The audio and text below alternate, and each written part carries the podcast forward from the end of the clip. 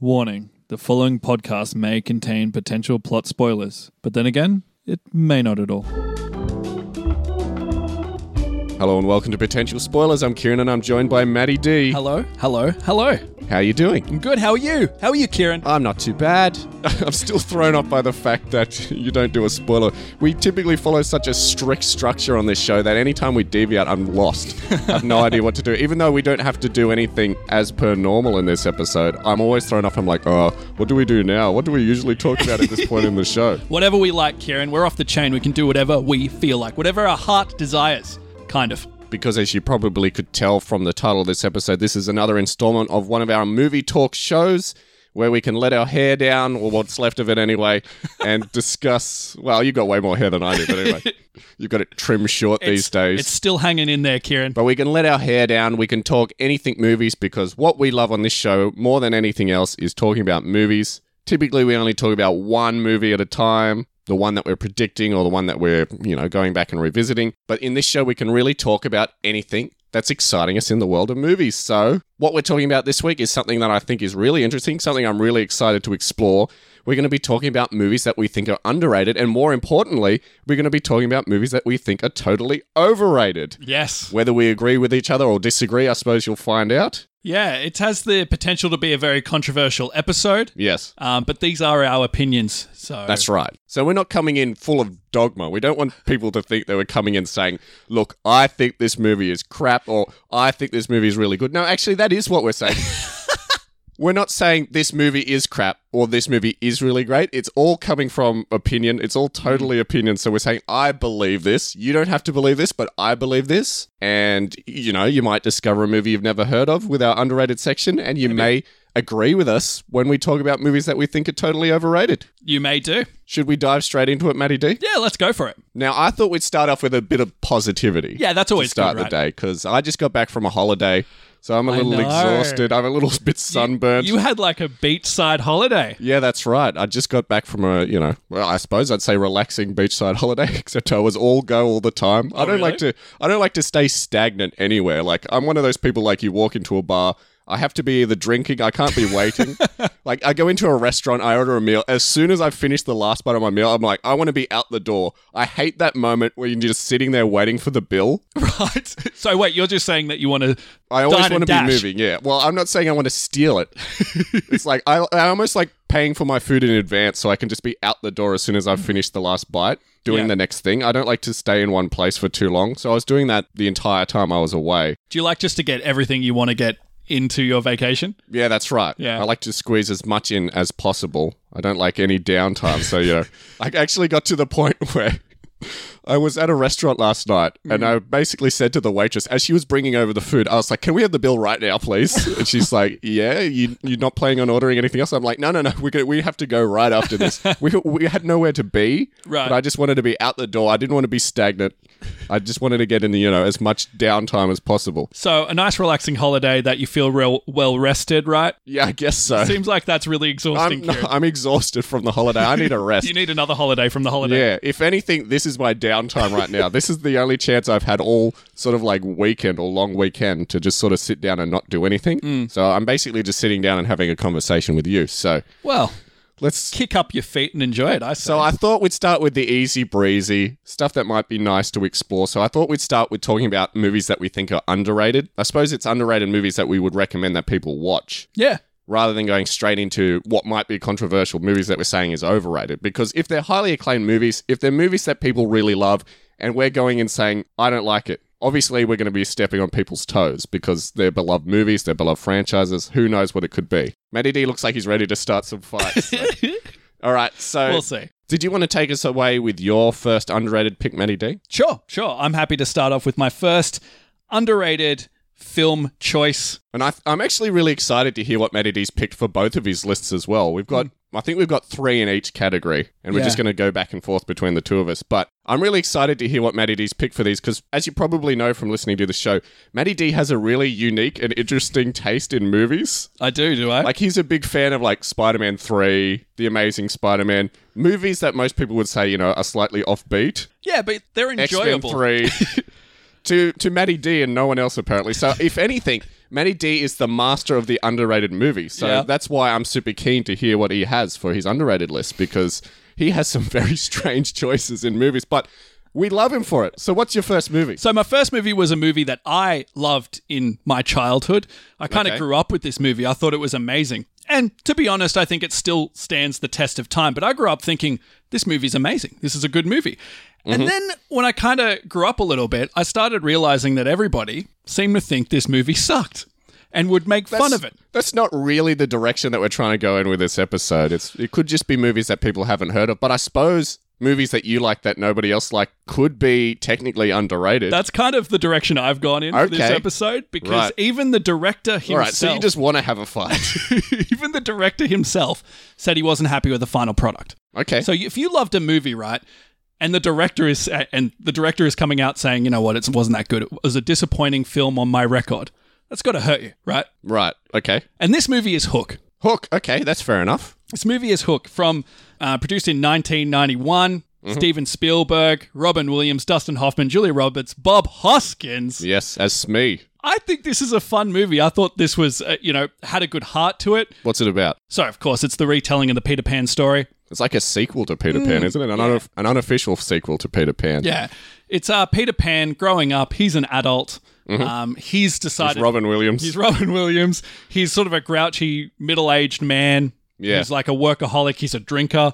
And all of a sudden, he gets revisited by Tinkerbell, who takes him back to uh, Neverland because Captain Hook has stolen his kids to get him in this, you know, wants rivalry, this revenge. final fight. And I think it's a really charming movie. I still think it holds up as a great movie. What's great is that kind of in nostalgia, people are starting to appreciate it more and talk about Mm-hmm. it as a, as a fond childhood memory. But at the time, very much divided, made a lot of money, was, I think, the sixth most successful pirate movie of all time. really? W- Whatever that means, you know, in the grand scheme of things. But Let me guess, they're the five Pirates of the Caribbean movies. That is six of them, no, isn't that's there? true. that's true. It's Oh, mostly, really? Yeah, it's mostly Pirates of the So Caribbean. it's five Pirates of the Caribbean movies, and then Hook. It is might- the it might most also successful be- pirate movies of all time. yeah, it might also be the original Treasure Island. But, Okay. Um, or maybe Muppets Treasure Island. I hope so. God, what a banger that is. That's a much better movie than the original Treasure Island, Muppet Treasure Island. Oh, that should have been on my underrated list. Oh, I'm changing my list right now. I'm putting Muppet Treasure Island on.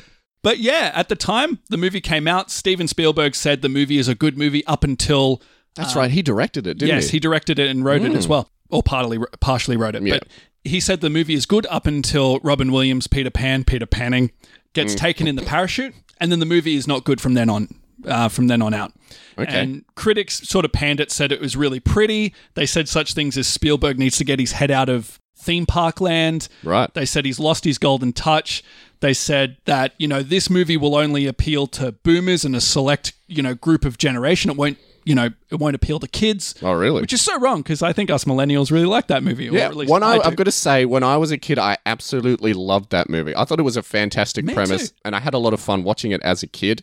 I mean, it's not a movie that I revisit a lot as an adult because I don't think the appeal's quite there for me. Unless it's a movie I watched all the time as a kid and I have a lot of nostalgia for, it's not, you know, it's not the sort of genre movie I'll go and revisit, but I totally see where you're coming from. If you loved it as a kid, I mean, I would occasionally see it as a kid, but I enjoyed it. Mm. So I wouldn't say that it doesn't appeal to kids. yeah, I don't, I don't think so either. I think the Something- critics were wrong. Yeah, something I remember about the movie as well that a lot of other actors in Hollywood thought it was such a stinker that for years they would call they would call Dustin Hoffman Hook as like as an insult. And he is so good as that character. As he's Captain like, Hook, He's yeah. like chewing the scenery and he's with Bob Absolutely. Hos- Hoskins, who's like killing it as well. Yeah, who played Smee in two different Peter Pan movies? I thought was interesting Yeah, I know. That's funny. because he's also Smee in is it Return to Neverland? Is he? I think so. Yeah, someone out there will know. Write in and tell Maybe. us. Maybe. Yes.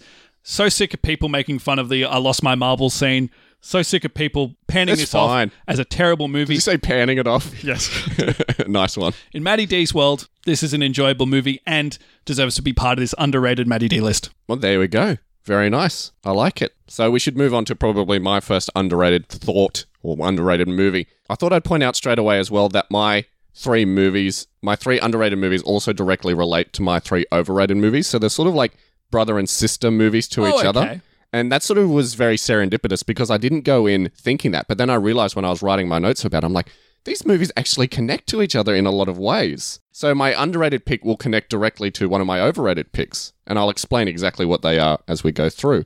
Interesting. But it's interesting how that worked out. So it's almost like I picked one side of a genre that I really like and then another side of the same genre that I don't like. right. So I'm actually really impressed with how, You- how I accidentally stumbled across that. Very so cleverly done. the first one I wanted to talk about is one that I don't think a lot of people have heard of, or if they have heard of it, they don't consider it one of this director's greatest works. Though I believe personally that I think it's a film that everyone should watch if they haven't seen it, but I think it should get way more credit than it gets because the first movie I want to talk about is 1981's Thief. I know I've mentioned it to Maddie D a Yeah, few times in you the have. past off air, but it's written and directed by Michael Mann, who, as you probably know, directed Heat. He directed Manhunter, which I think is another underrated movie. Manhunter's great. I mean, Man- that gets foreshadowed by the other Hannibals. Yeah, like overshadowed. You mean. Overshadowed, yeah. And given the fact that it was remade as Red Dragon as well, a much more inferior movie, if you ask me. Red Dragon versus Manhunter, Manhunter all the way in my books. But yeah, Manhunter could be its own installment. Like it could be its own underrated segment. What the hell am I talking about? No, I agree with you. Manhunter, Manhunter is equally as underrated, is what I'm trying to say. And then, of course, Michael Mann helmed Miami Vice. He didn't direct any episodes of it, but that show was basically his baby. So it was very much following his style. But Thief was his very first writing, directing credit, his first Hollywood production. And by the way, the, the movie was loosely based on the 1975 novel The Home Invaders Confessions of a Cat Burglar by Frank Hoimer. I think that's how you say his name. It's H O R. It's H O H I M E R. I didn't do my research. Yeah, it sounds like Homer, doesn't it? But I don't actually know. And it stars James Caan, who we probably know from The Godfather and Misery, and Tuesday World, who was the prostitute from Once Upon a Time in America, if you remember that. She was the blonde haired woman who basically forces Robert De Niro to rape her character. is- Oh, yeah, yeah, yeah.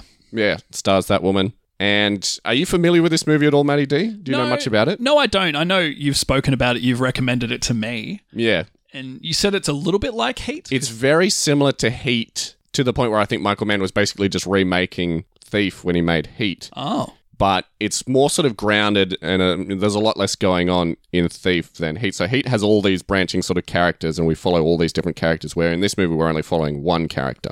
So it's basically about a, a professional burglar. He does like big time heists with other professional thieves and he gets the attention of the mafia when he's trying to, you know, he's trying to leave the life, he's trying to settle down, have kids. Always the way. And then he gets the attention of the mafia who want to hire him as a professional thief for them. And he basically says, Yep, I'll do one job for you guys, one last job. We always know how this goes. I'm going to do one last job for you guys, and that's it. I'm retired. And they go, Sure thing. The one last job goes without a hitch.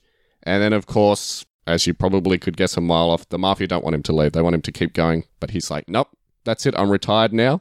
They're like, well, we're not going to give you your money. And of course, conflict arises from there. I'm not going to spoil what happens in the end, despite the title of our podcast. but I definitely think everybody should watch it, and it goes in directions you certainly aren't going to predict. And it has a fantastic soundtrack as well by Tangerine Dreams. He does good soundtracks, Michael Mann. Yeah. So, well, he gets in good people to do Oh, yes. soundtracks. He but doesn't yeah. do the soundtrack himself. So they actually directly reference Thief in one of my favorite video games of all time, Grand Theft Auto 5, because they get the same people to who did the soundtrack to Thief to do the soundtrack to that game. Oh, okay. So the score, the background score in that game is almost exactly the same as that movie, and very similar themes as well, because you know Grand Theft Auto Five is about professional thieves doing heists, as is Thief. But yeah, fantastic acting, fantastic cinematography. It's got a real sort of like '80s noir vibe to it, and a great story as well. Sounds like a movie that's right down your alley. Oh, absolutely. And I got to say, it's a movie I'll definitely check out just by your description. and It it's a sounds really dark, rainy, neon lit alley Ah. as well. Let me tell you. good. Ah. What's your next pick, Matty D? Next pick. So underrated pick number two for Matty D.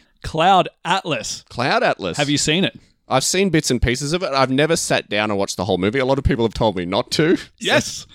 That's the reason I really haven't looked at it. It's done by the it's the Wachowskis, is that Wachowski correct? sisters. That's right. and it's about is it about multiple universes? Like it's the same actors playing different versions of themselves across multiple universes. Yes. I, d- I know very little about It's, the movie. it's hard to explain, but it takes place over different times, and there's sort of different Right. stories each time. And all so it of- isn't universes; it's time periods. Yes, that's okay. right. I'm with you now. Now, the way it kind of works is say you're Kieran in Mm-hmm. 2021, your character would be played by the same actor, and then it flashes to the future, you know, the year 3000 or the year Yeah. 4000, and you're playing that version of yourself in the future. Like it's your ancestor. Oh, It's your okay. soul. Soul has like passed on. So. That's that's how all the actors are in sort of different forms in different time periods. Who's in this movie? So we got in this movie, we have Tom Hanks, uh, we have Hugo Weaving, Halle Berry, Hugo Grant, or Hugh Grant more so. Okay.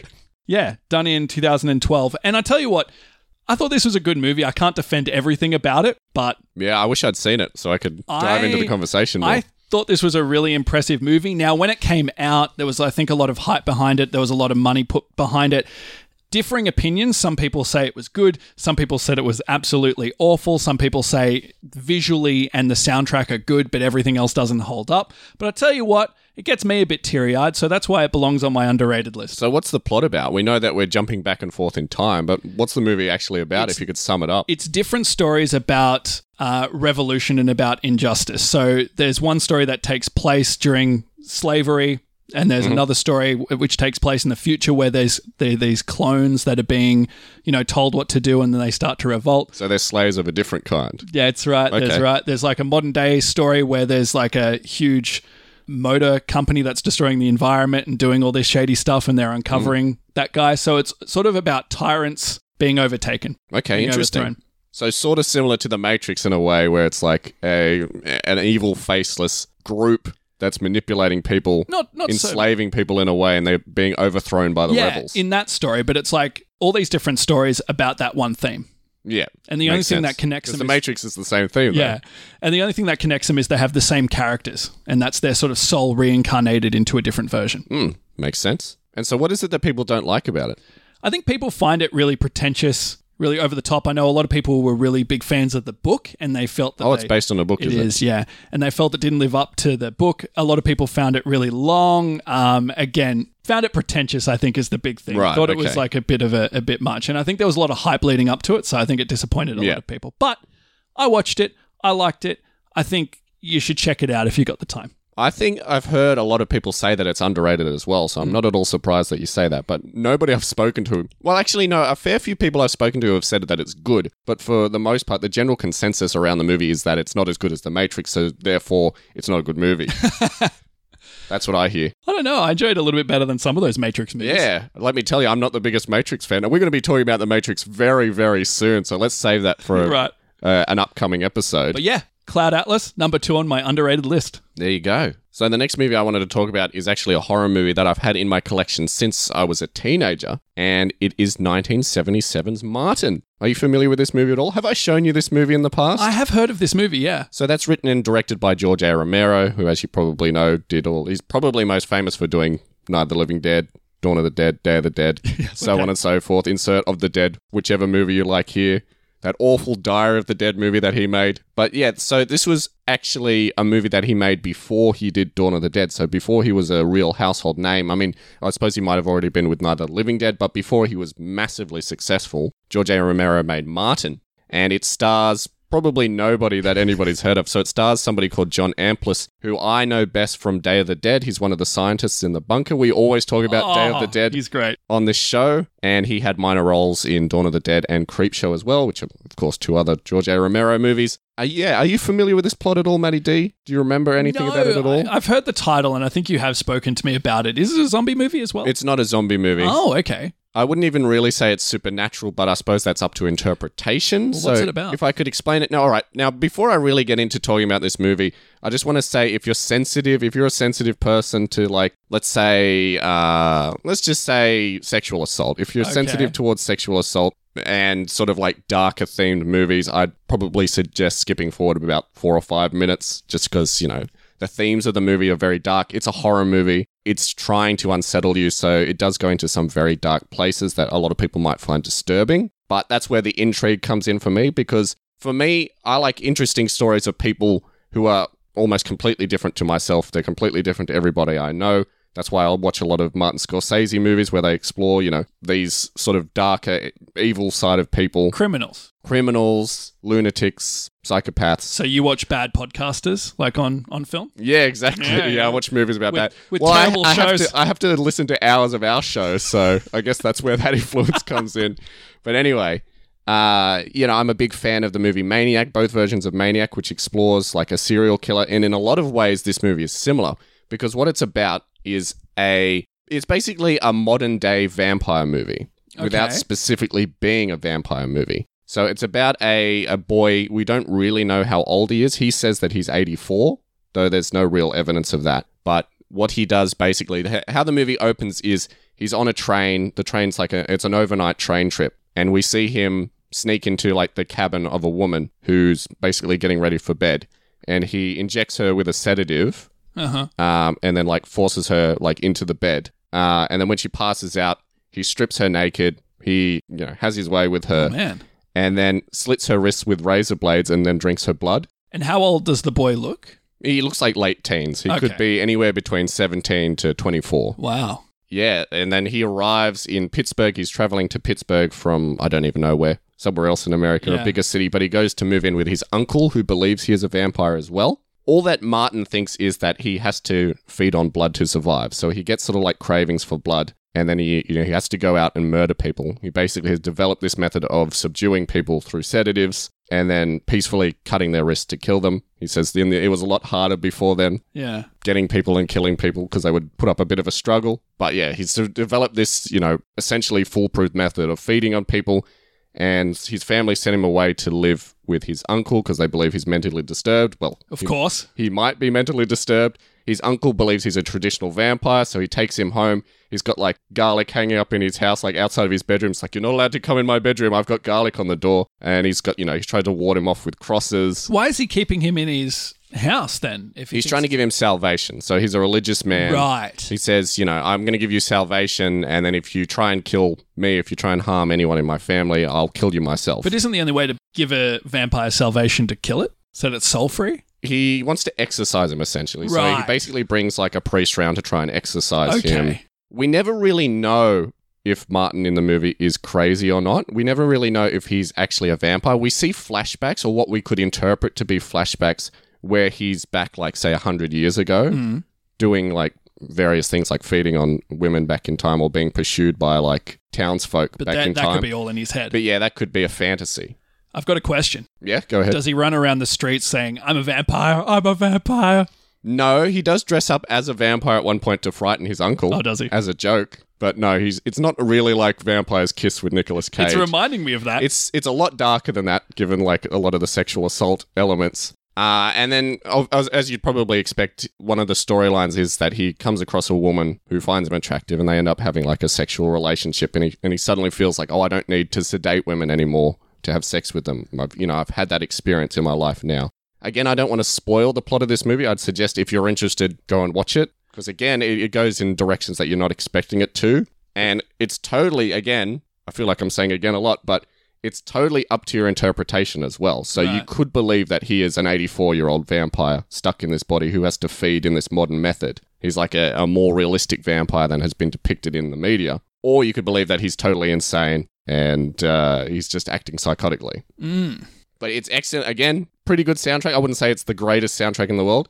For what it is, the acting is really good, uh, excellent cinematography, and it's the first ever time that George A. Romero collaborated with Tom Savini. Ah, I'm a massive fan of Tom Savini. He Yeah. did the special effects in Dawn of the Dead, Day of the Dead, uh, and then other movies I'm going You- to talk about yeah. in the future. he was absolutely a pioneer for Absolutely. what we call modern day special effects, especially with like dead bodies, And zombies, gore. gore. Yeah. so he did Tom Savini did the gore effects in Martin. He it was one of the first major movies that he did gore effects in, and they're excellent. Seeing the the razor blades slit the arms, I have no idea how they do that because it, it it looks real to me. Mm. Yeah. The blood doesn't look real; it's a little bit bright red, but you know it's the 70s. What do you expect? Can get away with that in the 70s. And interestingly enough, this movie, Martin, is the movie that George A. Romero says that he's most proud of. Wow, So really? all the movies that he's made in history, this is the one he says, you know what, that's my favorite of the one I've made. I'm most proud of how that one turned out.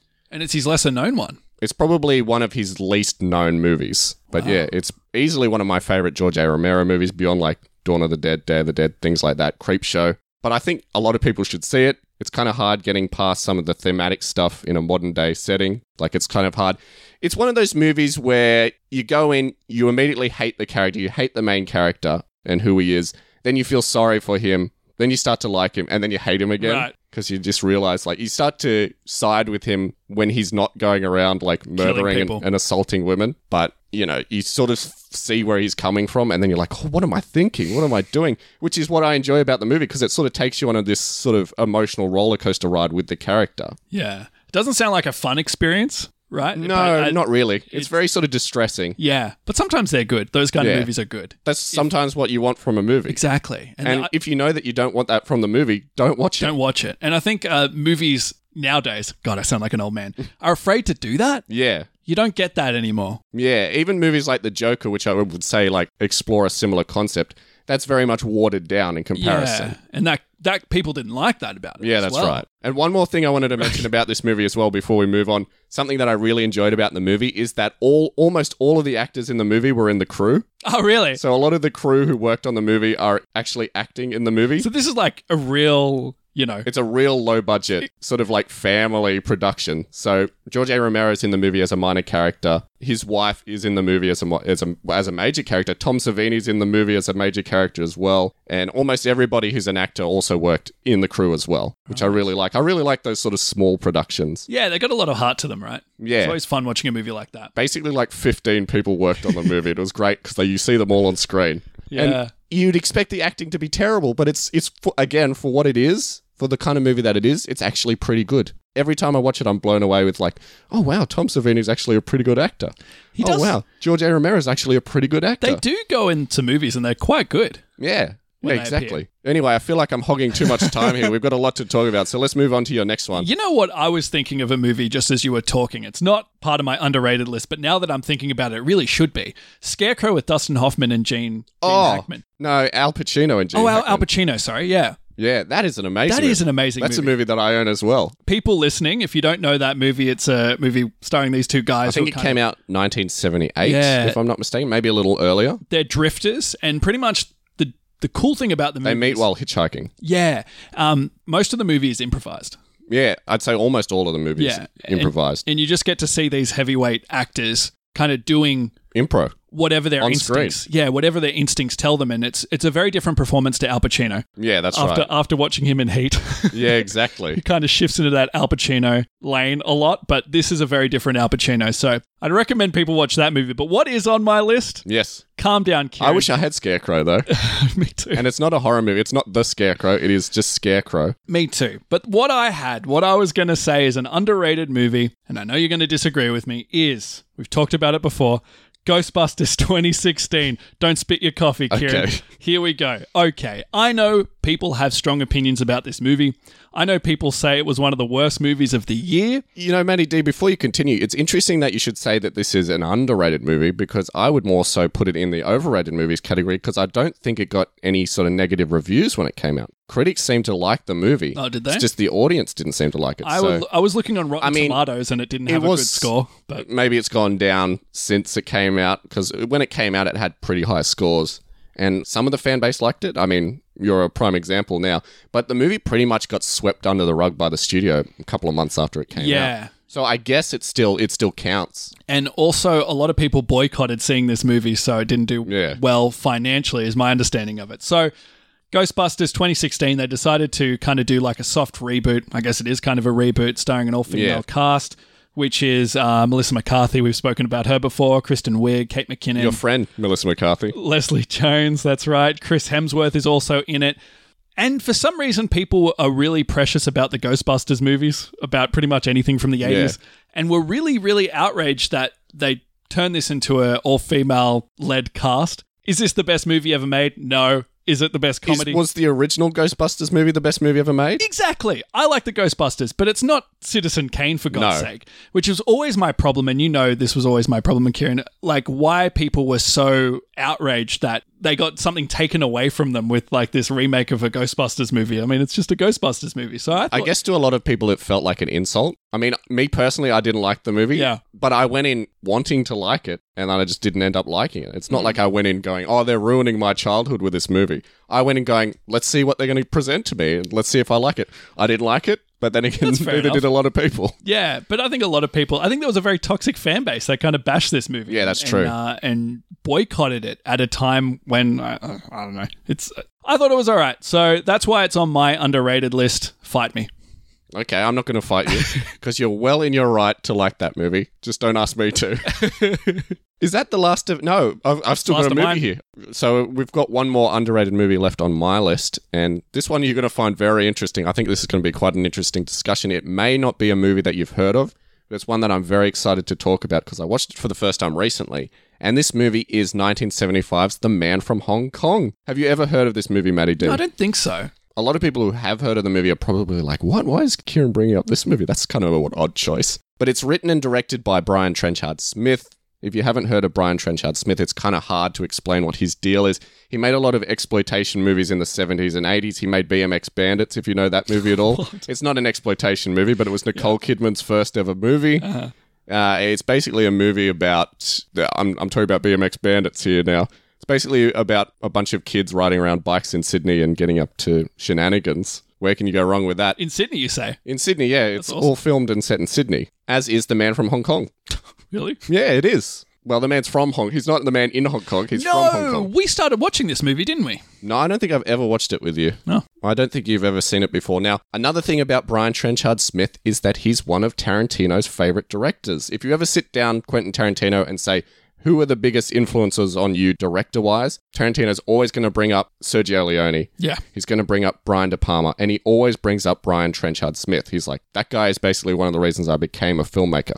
Who would have thought this just random Australian filmmaker who just did like schlock in the 70s Yeah. really inspired Tarantino? But I suppose that's Tarantino's bag. But yeah, talking, focusing more on the man from Hong Kong, it stars Jimmy Wang Yu, who's a Taiwanese actor, a film director, a producer, and screenwriter over in, I think he was in, he spent a lot of time in China, Hong Kong, Taiwan. And he, I'll, I'll talk about him in a sec. Uh, and the villain of the movie is played by George Lazenby, who, of course, is like a man very close to our heart for a lot Ah, of reasons that I won't James get Bond. into. But yes, he, he was James Bond in On Her Majesty's Secret Service, which is easily one of my favorite James Bond movies of all time. Uh, and he's done not a lot since. This is probably his second biggest film role ever. He did this movie called uh, Never Too Young to Die. Is that what it was called? Yeah, I think it was called Never Too Young to Die, where Gene Simmons was the bad guy. George Lazenby gets killed off in the first scene, and he gets replaced by John Stamos for the rest of the movie. He's pretty much lived off the James Bond character Oh, absolutely. through the rest of his life, even though he turned down doing other James Bond movies. Yes, that's right. It was actually him who turned MGM down rather than the other way around, like people think. But The Man from Hong Kong itself, it's kind of hard to explain the plot. I'll, I'll get into it in a sec, but it's very much a satire of James Bond movies, Dirty Harry movies, and Kung Fu movies that were coming out at the time. So, Kung Fu movies were extremely popular at this point in the 70s. So, we're talking mid 70s. That's when like all the Bruce Lee movies were coming out, and all of the, the what they called them chop socky movies, just the standard, you know. Uh, how would you Dolomite. describe them? N- Yeah, I suppose Dolomite came out at the same time. That was very much influenced by. That was very much satiring Yeah. kung fu movies as well. You're talking about the tongue in cheek, a lot of action, you know, Yeah. on the streets. So basically, Jimmy Wang Yu's character is the James Bond of the movie, or, or the Dirty Harry of the movie. He's a cop in Hong Kong who is chasing drug dealers. So basically, a, a drug dealer from Hong Kong has come to Australia to, to deal drugs with George Lazenby's character, who's like the head of a crime family in Sydney. I guess one of the things that gets me excited about the movie straight away is we get to see a lot of familiar landmarks. So Maddie D and I both live in Sydney, so straight away you get to see a lot of familiar landmarks to us, but like.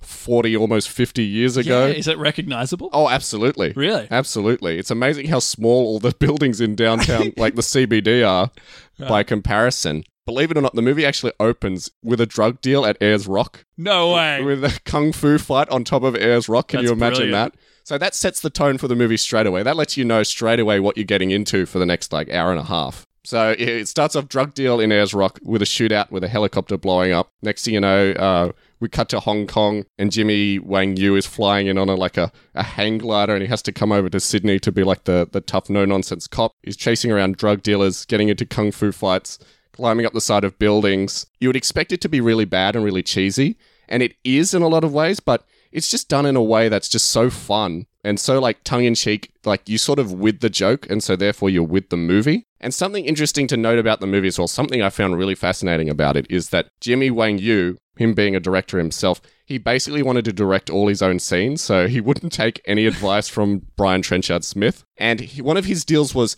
when I do kung fu fights on screen, I actually hit the people. I actually, I actually fight for real. So all these stunt guys are just like, oh, Yes. we So- don't want to do this. Anytime there's a kung fu fight in the movie, he's actually punching people. He's actually kicking people. That's so unprofessional, though. it was just his deal. Like he's like, it has to look real on screen. Oh my And Brian God. Trenchard, Brian Trenchard Smith is like, do you have to do that? And he's like, yeah, I have to. And then Brian Trenchard Smith is like, all right, but I'm going to fight you in the movie as well. So he appears in the movie as a baddie and gets punched in the face by Jimmy Wang Yu. And yeah, the whole time I was watching the movie, I wasn't aware of this fact. So I'm watching, I'm like, these fights look really realistic. They, they look really painful. One of his things that he does, when people are on the ground, he'll just come up and just start kicking them while they're down on the ground. I'm like, that looks really painful. And it turns out it, it is really painful. I don't care what you're getting paid. I think after a while you'd kind of Oh, get. people were getting paid nothing. Matty yeah, B. well, you'd kind of get pissed off about it. If someone's like beating you up on set, you'd. I think you'd have to defend Yeah. yourself, right? You'd just be like, screw this. Yeah, well, they were allowed to have at him if they could hit him. Well, I guess he's like a trained fighter, so Yeah.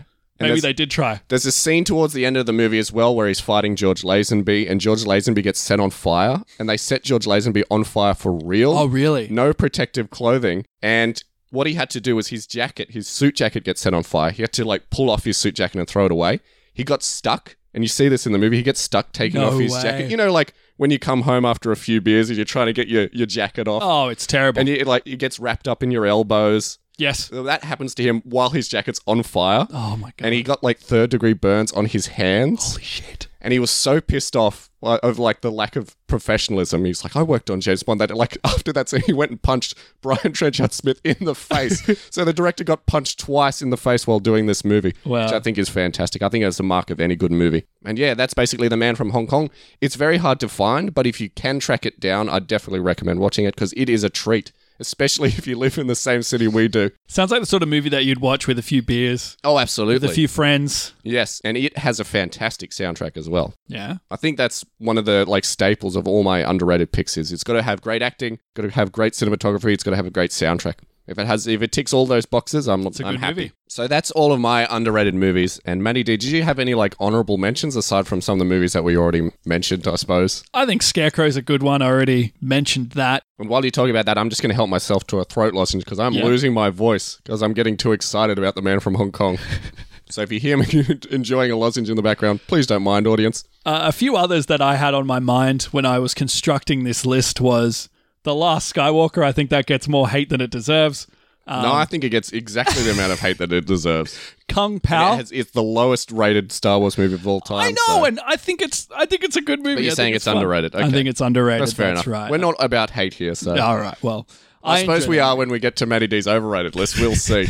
we'll see. That's a movie I thought got way too much hate than it deserved. Another movie was uh, Kung Pao. Have you seen that? I got no Kung information Pao about Fist it. of Fury. Yes, That's a fantastic movie. I I, love that movie. wouldn't say it's underrated, but I guess if people haven't heard of it, I, it fits. It's a fun movie, guys. It's uh, I guess what they do is they take old kung fu movies, and obviously there are some modern day actors that also play around it, but they kind of Yeah. splice together footage and do dubs. Yeah, so Of what they are. basically, the guy who wrote and directed the movie green screens himself into old kung fu movies. It's sort of like how Steve Martin did it with Dead Men Don't Wear Plaid, but instead of film noir, it's kung fu movies. Same guys that did the Jimmy Neutron movie, right? Yeah, that's right. How crazy is that? What a we- what a weird credit. What a weird IMDb page. Uh, another movie I thought was really good. Click. I don't know. If, oh, I th- I think it's okay. I think it's all right. I think people fucking terrible. look at Adam Sandler and they make a judgment on it. I think it's one of his best pieces of work. And then the other movie that I had, and this was a successful movie, so I guess I did warn people that Matty D has strange tastes in movies at the guess- start of the episode. at the time this movie was really highly praised which is why i think it doesn't deserve to be said as like underrated because i guess it was rated very highly but when people think about romantic comedies you might think of When Harry Met when, Sally. uh, when Harry met Sally, you might think of um, Sleepless in Seattle, like a lot of different movies. But I think the best romantic comedy ever made, and not a lot of people would think of this, is Forgetting Sarah Marshall in 2008. okay. I think that's a movie that holds up. I saw it. I don't remember it, though. Really, I really love that movie. I love everybody in that movie. I think it's um, it does the romantic comedy genre the best. But it's a I've ever really seen. well known movie, though. And Yeah. I think a lot of people really like it. So, Yeah. Again, like you said, I, it doesn't quite count as underrated, but yeah, fair enough to mention it. Did you have a few honorable mentions? No, I, I can't really think of any. I think Scarecrow was the best one that you picked that I agree with most vehemently. Go watch Scarecrow, guys. Yeah, it's, It's a a fun fantastic one. movie. I wish it was Fantastic on my movie. list. Yeah, I do too. All right, what's on your overrated list, though? All right, let's get started. I'm going to do the f- the worst one first. For me personally, the worst one, Okay. which is a little movie that was made in 2009 called Avatar. Oh, as in The Last Airbender? No, funny you should say that, Kieran. I know you know this story, but once upon a time, You've told this story on the podcast. yeah, yeah, okay. Well, people already know. I went and saw this movie in the cinema. I thought I was seeing Avatar: The Last Airbender. A friend of mine was like, "Do you want to go see Avatar?" And I was like, "Oh, You bet your sausage I do. yeah." I, the anime was good. I didn't know a lot about it. This this friend of mine Ah, as well. Matty D, it's not technically an anime. oh, well, sorry, sorry guys. Well, what is it technically? a cartoon. Okay, well, uh, I like the cartoon then. It's made in the US. Right. Okay. Well, whatever it is, I enjoyed it, but I didn't know a lot about it. Avatar: The Last Airbender, or that you know f- series. But a friend of mine really liked it. They said, "Let's go watch this movie." So I went into the cinema, and I was like, "Huh, I don't know a lot about this, you know, cartoon, but I don't remember the Navi being in Avatar remember- The Last Airbender. I don't remember them being in space. Is this a Fire Nation thing? Like, this is kind of weird. And I sat through this movie, sat through it, thought it was boring, thought it was pretentious, thought it was ununique, uninspired. Everything that they did had been done in other movies and been done better. Then I left. I was like, well, that sucked. Someone was like, no, Matt, you got to Did you watch it in 3D? yeah, well, that's what they told me. I, uh, an uncle, someone who was my senior, someone who I trusted, Mm-hmm. said to me, "No, you got to watch it in 3D. It's a whole different experience." And I was like, "No, I don't know. The movie kind of sucked. I kind of thought it was boring. I don't see how watching it in 3D is going to change much." And they're like, "No, no, no. You got to watch it in 3D. It, it'll blow your mind." So I watched the whole movie again Yep. in 3D, And it still sucked. and it still sucked. But this time, I had water floating towards me. Yay! so this movie, James Cameron wrote it and directed it. It starred Sam Worthington. And we love James Cameron. we do love James Terminator Cameron. 2, Aliens, fantastic Absolutely. movies. Um, also stars Sigourney Weaver, Stephen Lang, who's appeared on this show. Yep. There you go. Uh, As the blind guy in Don't Breathe. Absolutely. Don't Breathe 2, sorry. I, I think he was a highlight for in that movie just because of how over the top he was. By the way, Stephen Lang is in Manhunter as well, which we mentioned earlier. there you go. He's he's appeared three times on Yeah. this podcast. Yeah, at the time this movie was this movie was huge, right? Everyone was like, This is the best movie of the year. It was winning all these awards. Mm-hmm. It it overtook, I think, Titanic as like the highest grossing movie highest of, all, grossing of movie. all time. Yeah. It was a point where it was Avatar was the highest grossing movie of all time. Mm. what's now it's either Titanic or Avengers Endgame. ah. or it could be Infinity War. It's one of those, you know, Avengers movies. Yeah, I think you're right. I think you're right. But yeah, everyone was praising this movie. I was sitting there going, this sucks. This is boring. And what I would say to anybody is this movie has zero joy in it. It thinks it's revolutionary. It's not. So just go out and buy a Fern Gully and save yourself an hour and 26 minutes There because you this go. movie sucked. Or watch Disney's Pocahontas. Yes. Which all those movies tell the same message in such a short amount of time. And that movie was so long, Kieran. And I guess it was beautiful at the time. I mean, I think it might have, it's going to date over time as well. but- Oh, absolutely. but like, it kind of thought it was really clever having a bad guy that was like, I'm going to cut down trees because screw the environment. Bah, ha, ha, ha, ha. Corporations, corporations. And then having like the G.I. Joe guy that's like, yeah, I just like shooting stuff. It's nothing new. You know, Matty D, I've never even seen the movie. I've Good. never even watched Avatar in my life. Keep it that way. Because when it came out, I mean, there was a lot of buzz around it. And I'm like, oh, I might get to it eventually. Don't. But then it sort of came and went from cinemas and I never saw it. And then when I said to people, should I see the movie? They'd always go, oh, you missed your opportunity. It's only worth seeing in 3D in the cinema. And I was like, guarantee you that Fair is- enough. Not the case. As someone who saw it twice. But yeah, I remember there was a lot of like positive buzz around the movie when it came out, mainly around the visuals and the storytelling. But at the same time, a lot of people were really negative on like the script and the writing and the acting when it came out as well. They have this hair and then they connect it with each other. And I guess that's them making love, but then they like connect it with the horses and that makes them one with the horses. Really?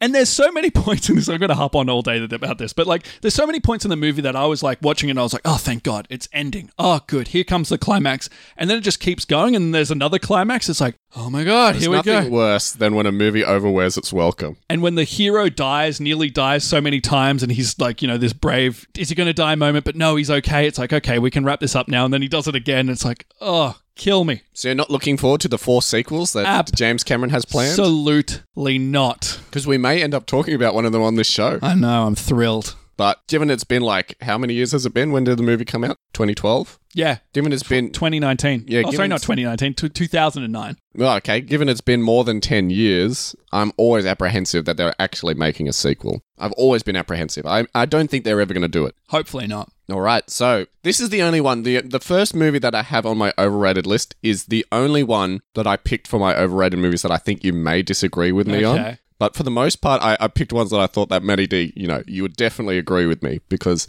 I, I, I didn't want to hurt anybody's feelings, Yeah. specifically not people who are within arm's reach of me. so the first movie I picked, and I think this is going to upset a lot of people, is actually 2011's Drive. Wow. I did not see that coming. I thought you liked that. Well, I know how you feel. about Anybody that movie, who actually. has listened to this show, I've already given away my, Yeah. my feelings on the movie Drive in the past. I can't remember what movie it was that we were discussing where I brought up Drive, but of course, Drive, if you're not familiar, it came out in 2011, as I've already mentioned. and It's directed by Nicholas Winding Refn. Now, I agree with your opinion of this movie. I think you're Really? exactly right. Yeah, I know you're going to say half of a good movie, the other half kind of falls falls to pile. Well, let's get into it. So, it's based on the 2005 novel of the same name by James Sallis. If you're not familiar, it's very faithful to the book. As a lot of people have pointed out, I've never read the book myself. And it stars Ryan Gosling, Carrie Mulligan, and Oscar Isaac. I had no idea that the villain was Oscar Isaac. Well, he's not really the villain. The deadbeat ex con boyfriend was Oscar Isaac. Oh, okay. Had no idea until I did my notes for this show. And the, the plot of the movie itself, if I could go over it briefly, is there's a professional driver. He's very much detached. It's very similar to Thief. So, this is one of the reasons why it's very serendipitous because it's another sort of very stylish neo noir movie. It's about a professional thief who just wants to do one last job and get out of the, the criminal life and a good soundtrack. and a fantastic soundtrack as well. So yeah, they're very connected in that way. But the thing with Drive is, yeah, as I was going to explain before, he's a professional getaway driver. He's very detached from his work. He's very methodical. He doesn't accept any jobs unless he has like all the details. He's like, I need to be in complete control. Your job's not going to be a success unless I can get a clean getaway. And in order for that to happen, I need to have all the details down pat. I need to do all my research, and everything's going to go exactly to clockwork, and we won't get caught. and does he have a rule that he doesn't do work for the same person twice? That's right. He never works for the same person twice. And then he falls in love with his neighbor. Of course. The neighbor's husband gets out of jail. He ends up roping in our driver into one last job, basically. The job goes wrong because they do almost no prep work for it, like going against his rule. People get shot. The driver goes and exacts revenge on people. He breaks people's fingers. He hits them with hammers. It becomes like a complete gore fest in the second Changes. half. But my real issue with this movie is that people love this movie and people rave about this movie.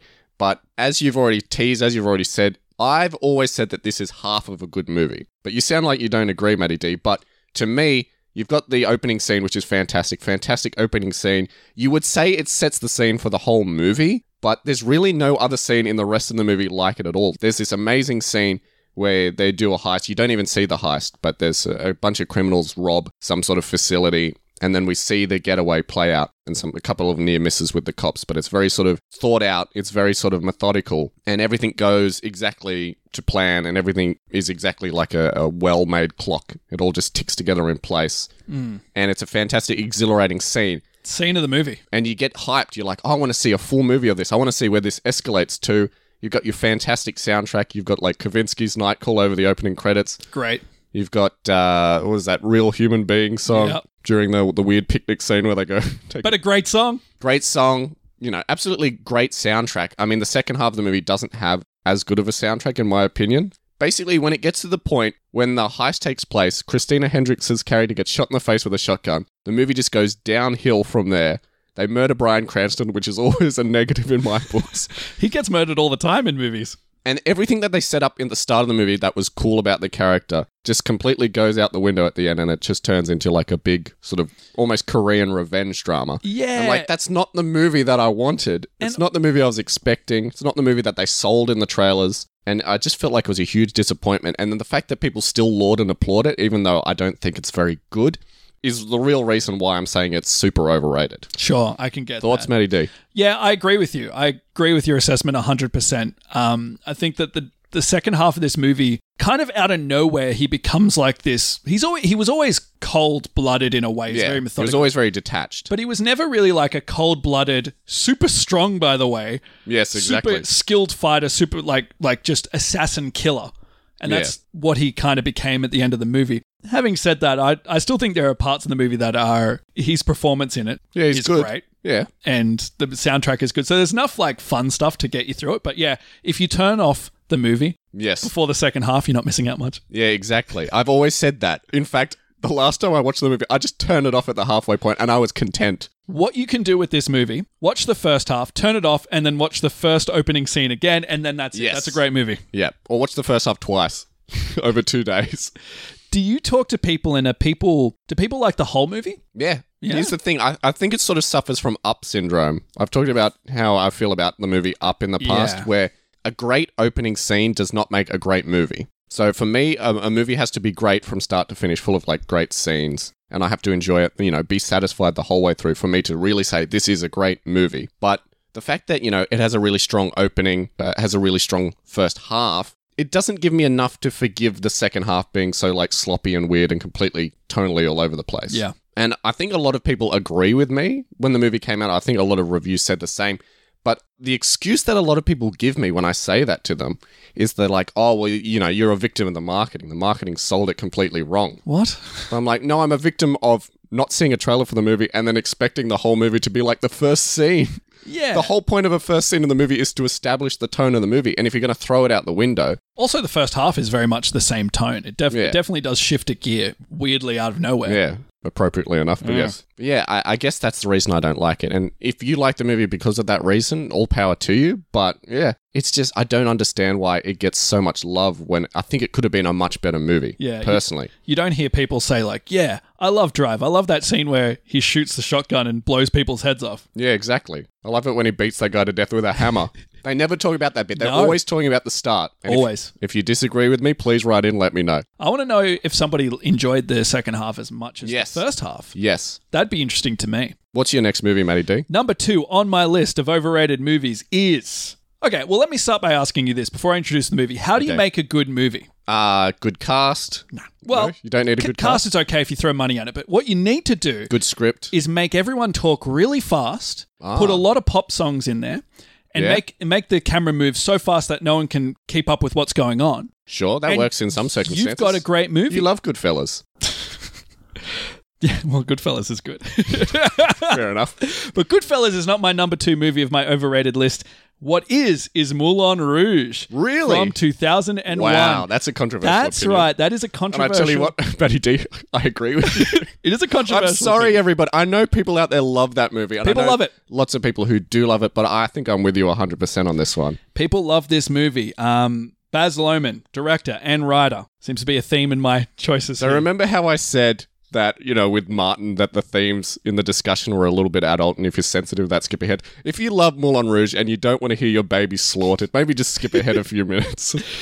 Also starring Nicole Kidman. But Ewan I'm sure Matty McGregor. D's going to be fair. Sorry. I'll be fair. Anyone who enjoys this movie, great. It's it's a lot of fun. for you. does. Heck, yeah, apparently. Apparently, it's been the bane of We're, my we're life. just outliers. this movie came with a lot of hype to me. I, a lot of friends were saying to me, you know, you really you'll lo- you'll love this Yeah. movie.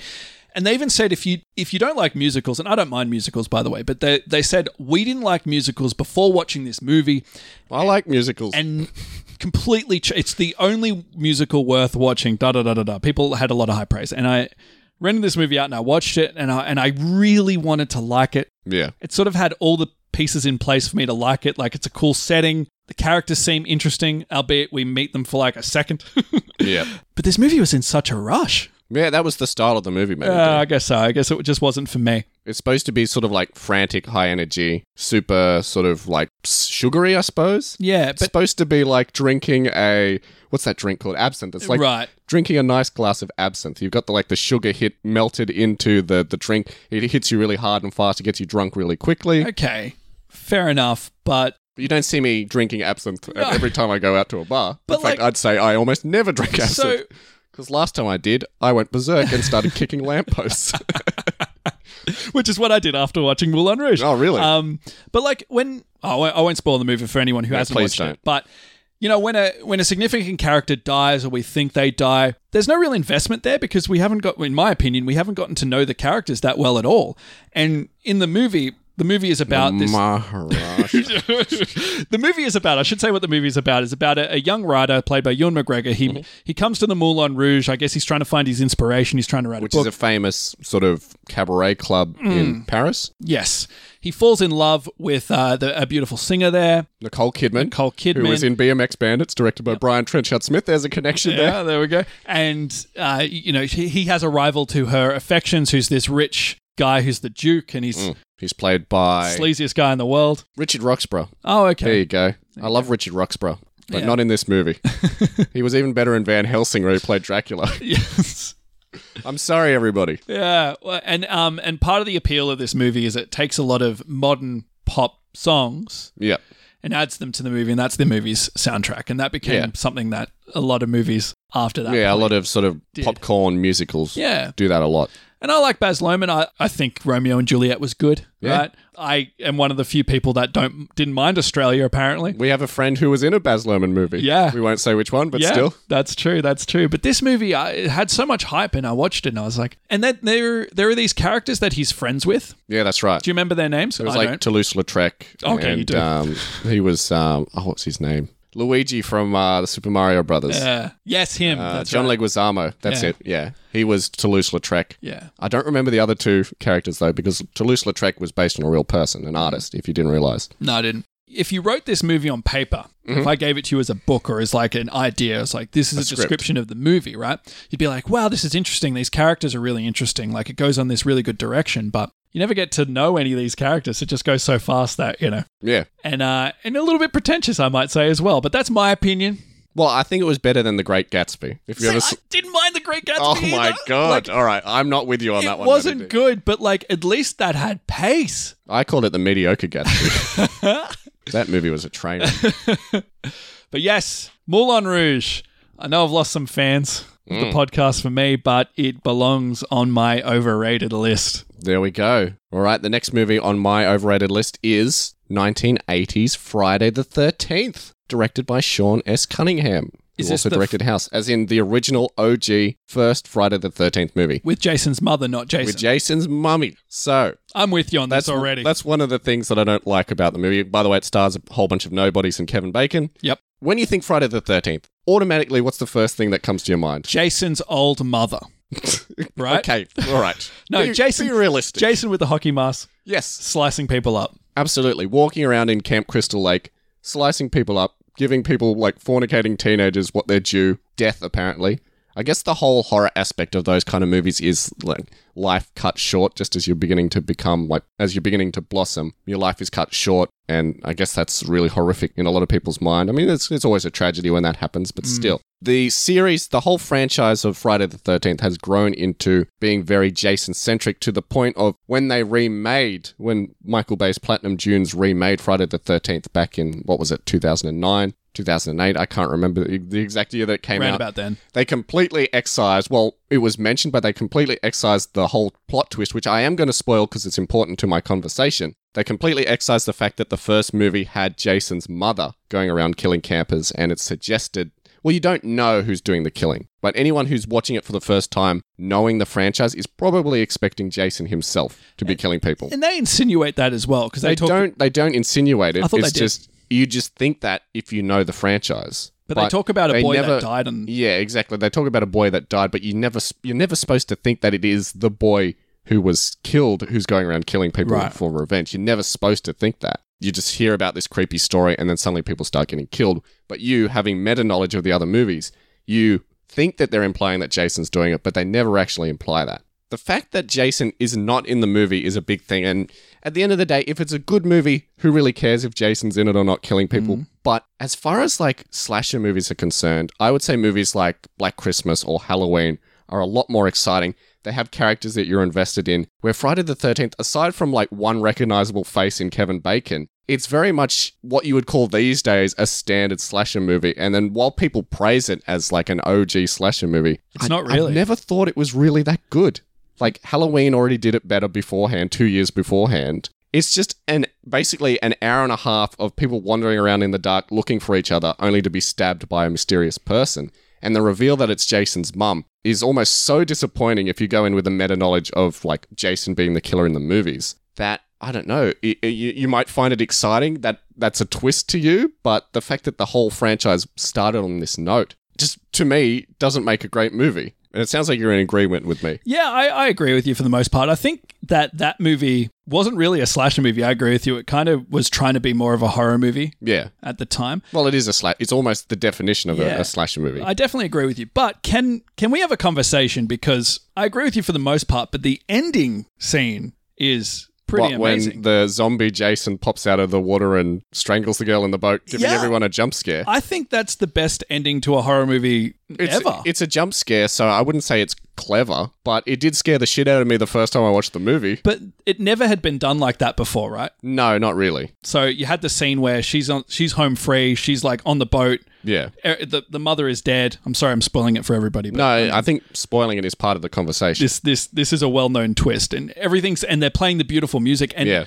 originally every horror movie ended like this right Yeah, The- that's the- right. the sun would rise the last survivor was all bloodied and you hear the ambulances in the background and they're, they're home safe and then all of a sudden a zombie child who we never saw in the movie beforehand pops out grabs her takes her down yeah, that's right. music iconic music plays us out and i think that's that's pretty cool Sure, that's a great ending. Doesn't mean the whole rest of the hour and 25 minutes that precede it are, are brilliant, though. yes So that's the whole reason I'm saying it's overrated because if you just look at it on its own, it's not that great of a movie. There have been movies before it and after it that did the same thing so much better. I wouldn't say that I'm a huge fan of the slasher genre because it's basically the same thing in every single movie. But for a movie that people hold in such high regard, it's, you know, it's probably one of the worst Friday the 13th movies. No, no, I'm biting my tongue. There are some fucking awful Friday the there are some 13th bad movies. ones he goes to space That's right. But it's kind of one of the dullest, overrated Friday the 13th movies, in my opinion, and because I- there's not even the fun of him being in space. No, and, and I think that really when Friday the Thirteenth really picked up to be what it is known today is probably the third one. Yeah, absolutely. That's the most probably iconic. It's like the gold finger of the Friday the 13th Hmm. Where it gets- franchise. it's where it gets the hockey sets the mask. formula, it gets the hockey mask. So we have the iconography, we have the, you know, the formula of inventive kills by Jason. We see Jason doing the kills. It's not a mystery person. A lot of people smoking dope, Yeah, exactly. fornicating. Over the top acting, over the top sex scenes. yeah. Where can you go wrong? In the second one, he's just wearing a sack on his head. That's right. He just has a sack on his head. And Uh. he gets killed in almost all of the movies, which, you know, confuses me. But by the end of the series, they just established that he's immortal. So, yeah. Now, you're probably thinking, how does this tie to Martin? Yeah. So, for me, Martin was very much an underrated horror movie. Or gory, maybe. Yep. Who did the special effects for Friday the 13th? Oh, same guy. Tom Savini. Ah, Tom Savini, this was like his, I think this was the first big budget Hollywood horror movie that he did the special. Oh, sorry, no, he did uh, Dawn of the Dead beforehand, but you know, more people know Friday the 13th for its gore than you probably would say something like Dawn of the Dead. That sounds like a stupid statement, but even so, I think Friday the 13th is a more successful movie than Dawn of the Dead. yeah. And Again, that sounds like a stupid statement. I don't know, whatever. it's well known for its gore, right? Friday Absolutely. the Thirteenth is is famous for its gore. So I'm always thinking about the scene where the girl's like eating a banana and then she gets stabbed through the neck from behind. So Yes. she's eating a banana and then a knife comes through her neck through the banana. I'm like, how the hell did they do that special effect? And to this day, I'm still baffled as to how they did that effect because it looks so good. But that is the standard of Tom Savini special effects. it's actually a snuff movie. Yeah, might as well be. so yeah, what's the next movie on your list, Matty D? Oh, I feel bad about this one. I Okay. almost don't want to say it because if you enjoy this movie, more power to you. it feels like you're about to, you're winding up to insult me directly. No, I think you'll agree with me. Here, Okay. but I don't want to hurt any children, right? I don't. Want You're to already, you already stepped on Moulin Rouge. Make, I don't want to make people cry because if you like it, if your kids want to go trick or treating as this character or dress up as this character, then that's that's great. But I never ever understood what the hype of Frozen was. Oh, there we go. All right. You, I, I- you know, Because you're not a little girl, Matty D. Uh, Maybe that's You're it. never Maybe- going to understand. maybe it. that's We've it. Done a full episode on maybe this. that's it. I don't. I don't know. I, but like this movie is heralded as such a huge, high achieving movie. The the success of w- which we're still seeing. Yeah, um, done in 2019. we've done a full episode on it. Matty D. Yeah, we've sp- we've spoken. I about refer it already. anybody who hasn't heard our previous conversation to go back to our Frozen 2 original episode or our actual spoilers episode of Frozen 2, where we talk all about our thoughts Hmm. on those two movies. But yes, I definitely agree with you. Anyone who's listened to those episodes already We'll, knows. we'll know where we're going. I don't. with that. I think we were nice. We were being kind in those episodes. and I, you know, I'm not saying it's a bad movie. I think it's a good movie. But at the time, as we said, I wouldn't even say that. in, Matty in D. the well, I'm saying it's a good movie. But at the time, I remember this movie was introduced as the non-Disney Disney movie. Like it broke all the rules, right? Sure. It, it, it no love at first sight, independent, you know, female-led characters that were breaking Sure. breaking the boundaries and all this sort of stuff. But kind they of were going into the unknown. it kind of felt like more of the same old. Yeah, absolutely. And again, Tangled is a very similar movie that I Mm. think is sort of better. Yeah, absolutely. I'm with you 100%. Pocahontas, Mm-hmm. Sleeping Beauty. Well, I don't love Sleeping Beauty, but still. I think Pocahontas, Little Mermaid, those are like From our childhood. from you our mean. childhood. Those I, even to this day, I, I still really enjoy Pocahontas. I think it has a fantastic soundtrack. Yeah. has a fantastic cast. Christian Bale appears in the movie. I wouldn't say he's great in it, but still, I really like Pocahontas. But I went in expecting so much from Frozen, hearing too. all the hype, and I, I- you know, I'd be lying if I didn't say I was very disappointed. That's the thing as well. It was people our age were saying how Yeah, great absolutely, it was. absolutely. So it wasn't like we sat down and watched a kids movie and we're just like, this sucks. this is for children. This is for little girls. I don't get it. And it's again, it's not a bad movie, but if it was as good as people said it was, then surely everyone would love it. But oh well, everyone will hate something. yeah, true, true. Apparently, I'm that guy. Number Yeah. three on my overrated list is Frozen.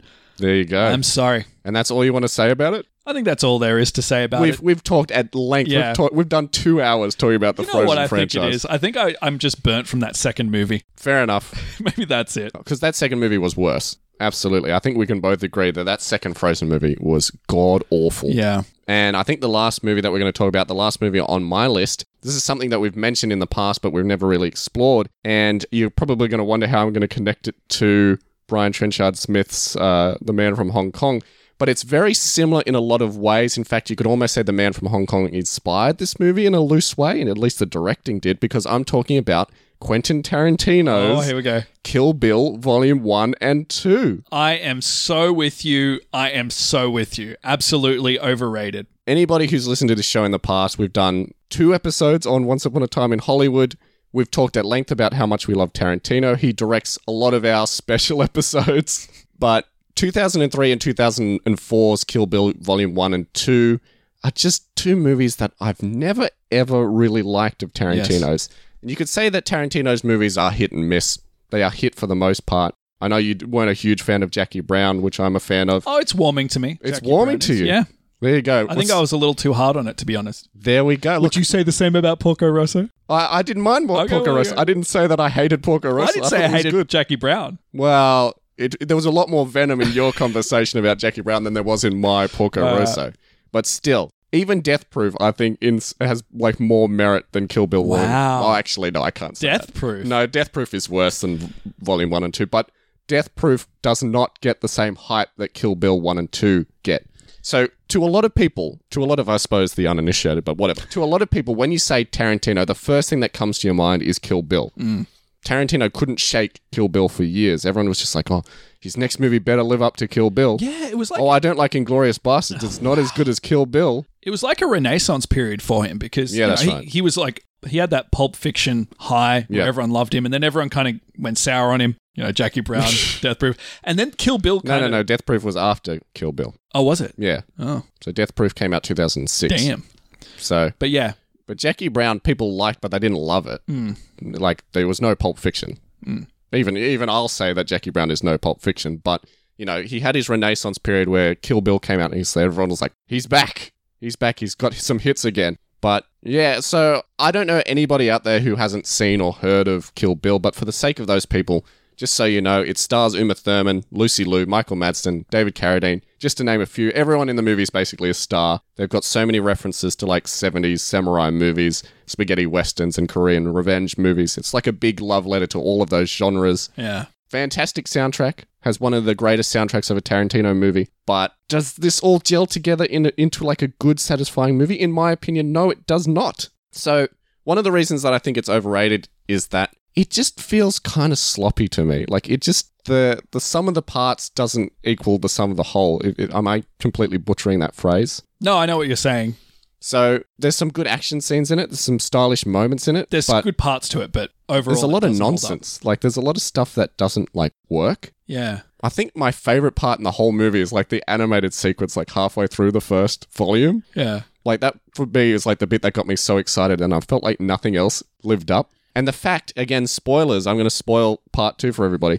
The fact that it's all leading to a, a basically a non confrontation at the end. I know. So all this hype, all this excitement, you've got basically two movies leading to this point, and then it ends with like the bride breaking into Bill's house, ready to kill him and having a conversation. and having a chat, and then she kills him in the most anticlimactic way possible, and then walks away happy. You could tell Tarantino loved that though. Yes, absolutely. He was all. He's always been about I like need more feet in this scene. He's all, always always been about reversing people's expectations right at the end of the movie, but it wasn't done in a way that I thought was satisfying. I wasn't happy at all with that ending. In fact, that whole second volume, that whole second movie was so slow, Yeah. so boring compared to the first one that it, I think it just like it soured the first like any joy that I had in the first movie, even though I didn't love the first movie, any joy that I had taken away from it was soured by that second half, which was just god awful. You know what, Kieran? I am t- so on board with you that I'm going to take Frozen off my shelf of overrated and put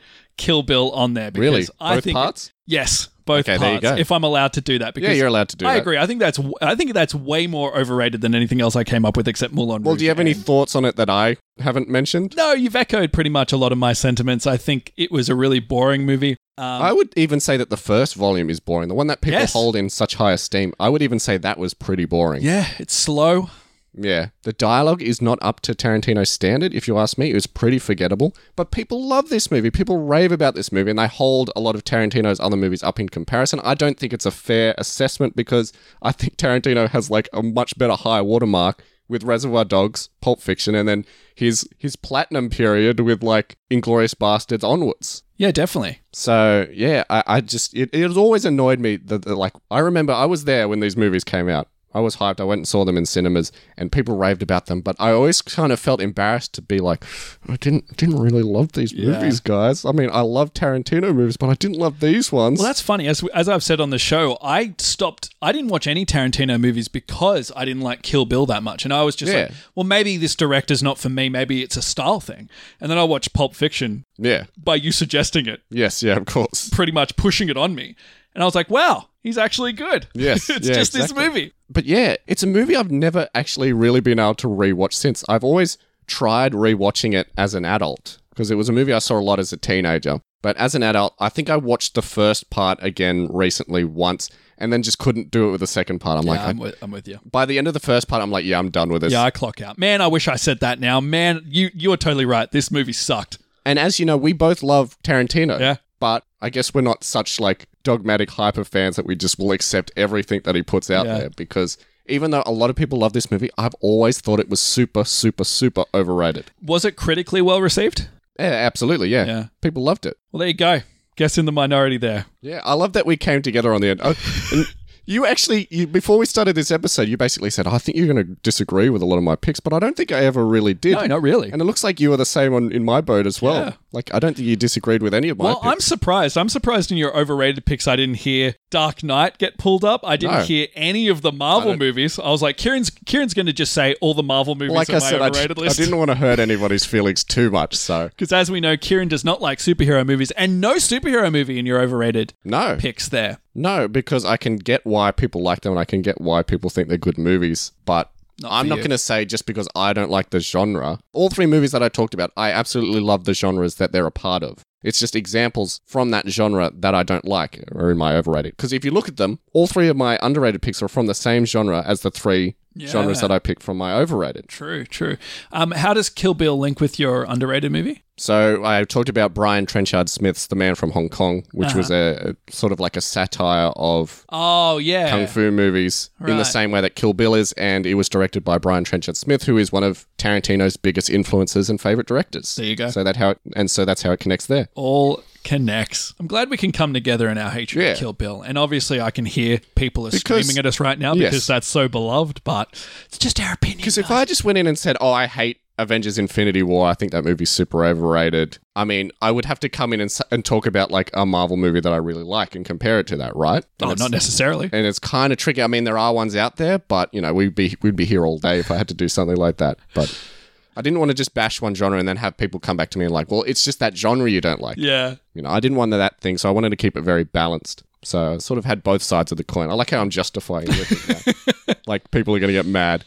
But I want to know what other people think. I want to know what other people think are underrated and overrated movies. Yeah, tell us if anything from our lists, either our underrated list or our overrated list, that you agree with or disagree Sure. with. If there's a movie you haven't seen and you want to watch it, tell us your thoughts. That'd be fun. Yeah, or just let us know ones from your life that you think movies from your life that you think are super underrated or super overrated. In fact, I want to hear more underrated picks. I don't want to start fights with people. I just want to hear what people think are really underrated movies and why people should watch them. And what makes them, you know, what makes them underrated? What makes them good? Why should people watch them? You can let us know in several different places. You can find us on our social media pages Facebook, Instagram, and Twitter.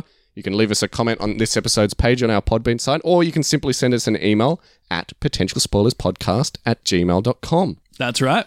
Let us know your thoughts. Yeah. One more thing I wanted to quickly say before we wrap it up for another episode. In our last movie talk episode, we talked about a TV show that Maddie D appeared in, Oh, yeah. Nine Perfect Strangers. Do you Yeah. remember that Maddie D? It was with Melissa McCarthy, who we talked about this episode. It was with Nicole Are Kidman, we who we call- talked about this episode. Are we saying the title of it on air? Okay. yeah, we already did it last. Oh, did we? we did it last movie talk episode. I'm pretty sure. So yeah, you you said what the title was, but yeah.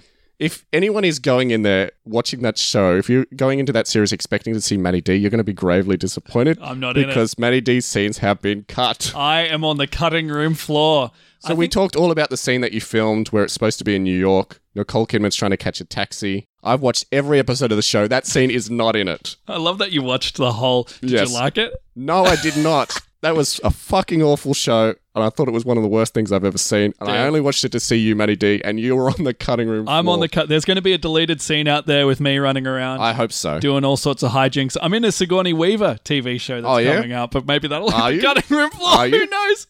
So no, I, I no, just these want to make like a quick PSA and say, do not watch Nine Perfect Strangers Unless you want to. Unless you really want to. Don't watch it for Matty D. You know my agent's going to hear about this. and be Sorry. like, Fuck this guy. Sorry, We're not sorry. going to put him in Matty anything. D's not saying this. I'm saying this. It's not Matty D's opinion. Like, Matty D.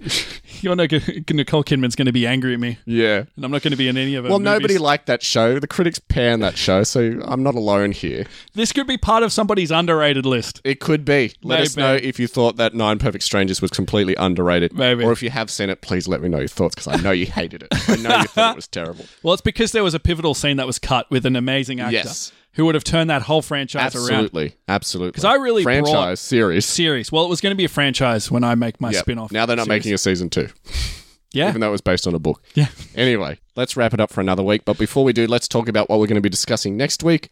Of course, Let's. we're doing another installment of actual spoilers where we go back and look at movies that we predicted in the past and see how close we got to predicting the plot. And it's time, Matty D. We sort of left our Halloween season behind us, but that doesn't mean we can't go back and explore horror movies that we've covered in the past. And I think next week is going to be an interesting conversation because I believe it may be a movie that you didn't like that I didn't think was that bad Oh, okay. because we're going back and seeing how well we did with The Invisible Man, starring Elizabeth ah, Moss. right, right, right. Yay. We've both seen that movie now. We've both seen it. I'm going to be seeing it for the third time yeah. for this episode. Second time for me, but uh, yeah, we'll get, have to revisit our predictions. See how I close. have no memory of what I said for that prediction. oh, I believe my prediction was crazy. Yeah. 'Cause we oh, had- no. Did we team up? We may have We teamed might up. have teamed up. I always forget when we team up or not. We're going to have to find out. We'll, we'll find out by next week. But, but go yeah. back into our archives, listen to our episode on the Invisible Man Yep, we did team up. We did team up for that one. I right. remember it now. because we had a debate over the twist. Yeah, that's right. Yes, we did. Go back and listen to that episode before next week. Yeah, we And watch the movie. You can see how close we got or how far away we were. ha- that's right, that's right. Not taking our Halloween decorations too soon. No, they're going to be up for a while. Let me tell you that. they're going to be up until Christmas. So many horror movies coming out. Yeah, guess they're popular at the moment. They still make money. But yeah, All right. Until then, until then, I'm going to show Kieran some of the movies that were on my overrated list and get his reaction, espe- especially this one. And oh really? This Oh. one. He's just being a jerk now. I'm not even going to tell people what I was on. All right. Goodbye. have a good day. You say black, I say white. You say bark, I say bite. You say shark, I say him. And Jaws was never my scene, and I don't like Star Wars.